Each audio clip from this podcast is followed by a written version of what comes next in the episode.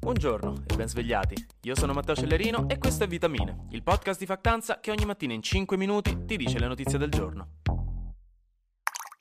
Oh, raga, e vai! Sono tornate le polemichette all'italiana, è tornato il gossip, è tornato un po' di drama che tutta sta settimana che ho dovuto dare notizie serie non ne potevo più, datemi le male lingue, datemi i commenti piccati, i silenzi rumorosi, datemi la possibilità di fare... Hmm. Almeno oggi, che è venerdì, ce la riprendiamo comoda. Insomma, vi ricordate che vi avevo parlato dei sei ragazzi dell'associazione di estrema destra Azione Studentesca che hanno aggredito due ragazzi di un liceo di Firenze, il Michelangelo, e che sono stati identificati poi anche dalla Digos e che ora verranno denunciati per violenza privata? È stato un evento che ha fatto molto parlare e alzare un forte coro di supporto e anche un po' alleggiare la parola squadrismo nei giornali italiani, tirando su un polverone in cui praticamente tutta l'opposizione ha condannato fermamente il gesto, appunto parlando anche propriamente o impropriamente, questo lo decidete voi, di deriva neofascista, mentre dall'altra parte la coalizione di governo è stata criticata per non avere mai veramente condannato il gesto ad alta voce.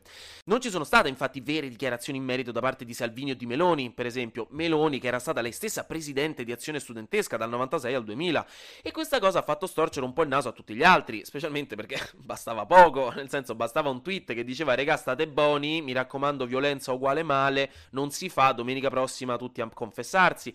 Invece niente. Però alla lasagna poi è stato messo un altro strato, perché la preside di un altro liceo di Firenze, il Leonardo da Vinci, ha fatto girare una circolare nei giorni scorsi in cui citava Gramsci e metteva in guardia gli studenti dalla violenza, ma soprattutto dall'indifferenza verso episodi di questo tipo, facendo comunque dei riferimenti più e meno velati al fascismo e in generale comunque all'intolleranza, agli estremismi politici e all'ultranazionalismo. Una circolare apprezzata un po' da tutti, in realtà, stando a quanto si legge, a tutti tranne che evidentemente al nostro ministro dell'istruzione Valditara, che a mattino 5, che se non fosse per vostra nonna ve lo dico questa notizia non la sapremmo mai, perché nemmeno i giornalisti credo guardino mattino 5, ringraziate l'agenzia di stampa delle nonne d'Italia, dicevo, ha definito del tutto impropria quella circolare, dicendo che è una circolare che non competerebbe a una preside fare, che in Italia non c'è un pericolo fascista, e accusando la preside di voler politicizzare l'accaduto e quindi minacciando ritorsioni, punizioni, olio di ricino... scherzo, scherzo ha minacciato misure se la preside avesse continuato così. E niente, quindi putiferio. Praticamente tutta l'opposizione, centro e sinistra, hanno detto che Valditara dovrebbe dimettersi o comunque scusarsi, perché minacciare provvedimenti disciplinari per aver detto che bisogna stare attenti alla violenza e all'intolleranza non è proprio una mossa di PR degna dell'agenzia che ogni volta deve ripulire quello che dice Joe Biden sulla Cina.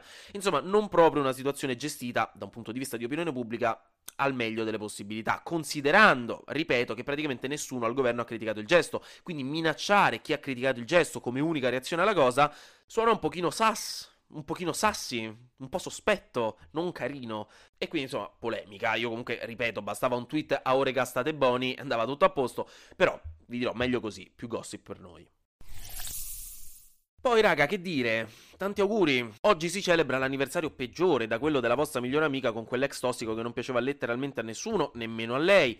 Oggi festeggiamo, e si fa per dire ovviamente, un anno dall'inizio della guerra in Ucraina. È passato un anno da quando la vita di milioni di persone in Ucraina è stata completamente sconvolta e devastata dalla prima guerra di invasione in Europa da quasi 80 anni, da parte di un governo abbastanza autoritario e non esattamente famoso per il rispetto dell'opposizione politica, che è riuscito comunque a fallire nel tentativo di invadere una nazione circa 800 milioni di volte più piccola, diciamoci la verità, perdendo il doppio dei soldati, perché insomma secondo le stime sarebbero stati persi 100.000 soldati ucraini e 200.000 russi, riuscendo comunque a portare migliaia migliaia di complottisti in giro per il mondo a letteralmente supportare un paese che ha invaso un altro piuttosto che il paese che è stato invaso. Vedete le gioie e le bellezze del mondo dell'internet, immagino.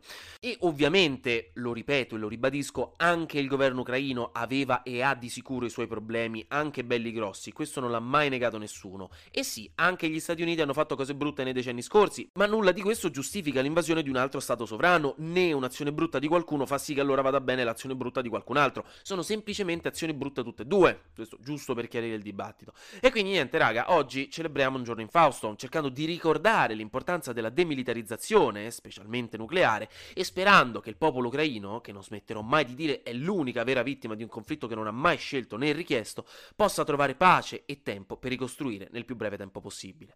Intanto, proprio ieri l'ONU ha votato quasi all'unanimità una mozione per richiedere che la Russia si ritiri in maniera immediata e incondizionata dall'Ucraina. 141 voti a favore, 32 astenuti, tra cui India e Cina, Cina, che ha ribadito che ritiene che dare le armi all'Ucraina sia solo un modo per buttare altro fuoco sulla guerra e invoca il dialogo, e sette contrari. Però, intanto, la guerra continua, ormai da un anno. Flash News. La Commissione europea ha ufficialmente bandito i suoi dipendenti da usare TikTok sui telefoni di lavoro perché ormai la fila nei bagni era diventata insostenibile con tutta la gente che ci rimaneva per ore. Scherzo, è per evitare il rischio che TikTok prenda i dati personali e sensibili dei dipendenti della Commissione europea e quindi per aumentare la sicurezza interna e proteggere i dati. Il CEO di Warner Bros. Discovery ha annunciato che ci saranno nuovi multipli film del Signore degli Anelli che entreranno in produzione a breve e il prossimo film dovrebbe uscire nel 2024. Infine, quest'anno in Australia ci sarà un referendum per decidere se inserire in Costituzione l'istituzione di un organo portavoce delle istanze delle posizioni indigene in Parlamento, cercando di rimediare a una situazione storica di mancanza di spazio e di oppressione delle popolazioni indigene comune a praticamente tutti i paesi del mondo, inclusa l'Australia. E finiamo con un'altra rubrica veloce veloce, cose legali. La prima è che Harvey Weinstein è stato ufficialmente condannato per la seconda volta per violenze sessuali ai danni di diverse donne di Hollywood, insomma questo lo sappiamo, stavolta per 16 anni, mentre già nel 2020 era stato condannato a 23 anni. Pure R. Kelly, il cantante, è stato condannato di nuovo, stavolta per pedopornografia e adescamento di minori. Mamma mia, tra tutti e due reati felicissimi. Eh?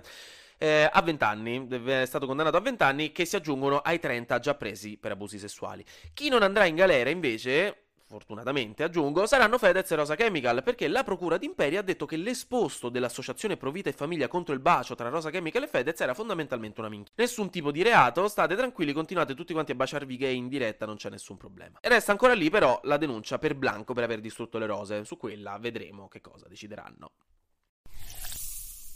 Anche oggi grazie per aver ascoltato Vitamine. Noi ci sentiamo lunedì perché sarà successo di sicuro qualcosa di nuovo e io avrò ancora qualcos'altro da dirvi. Buona giornata e buon weekend!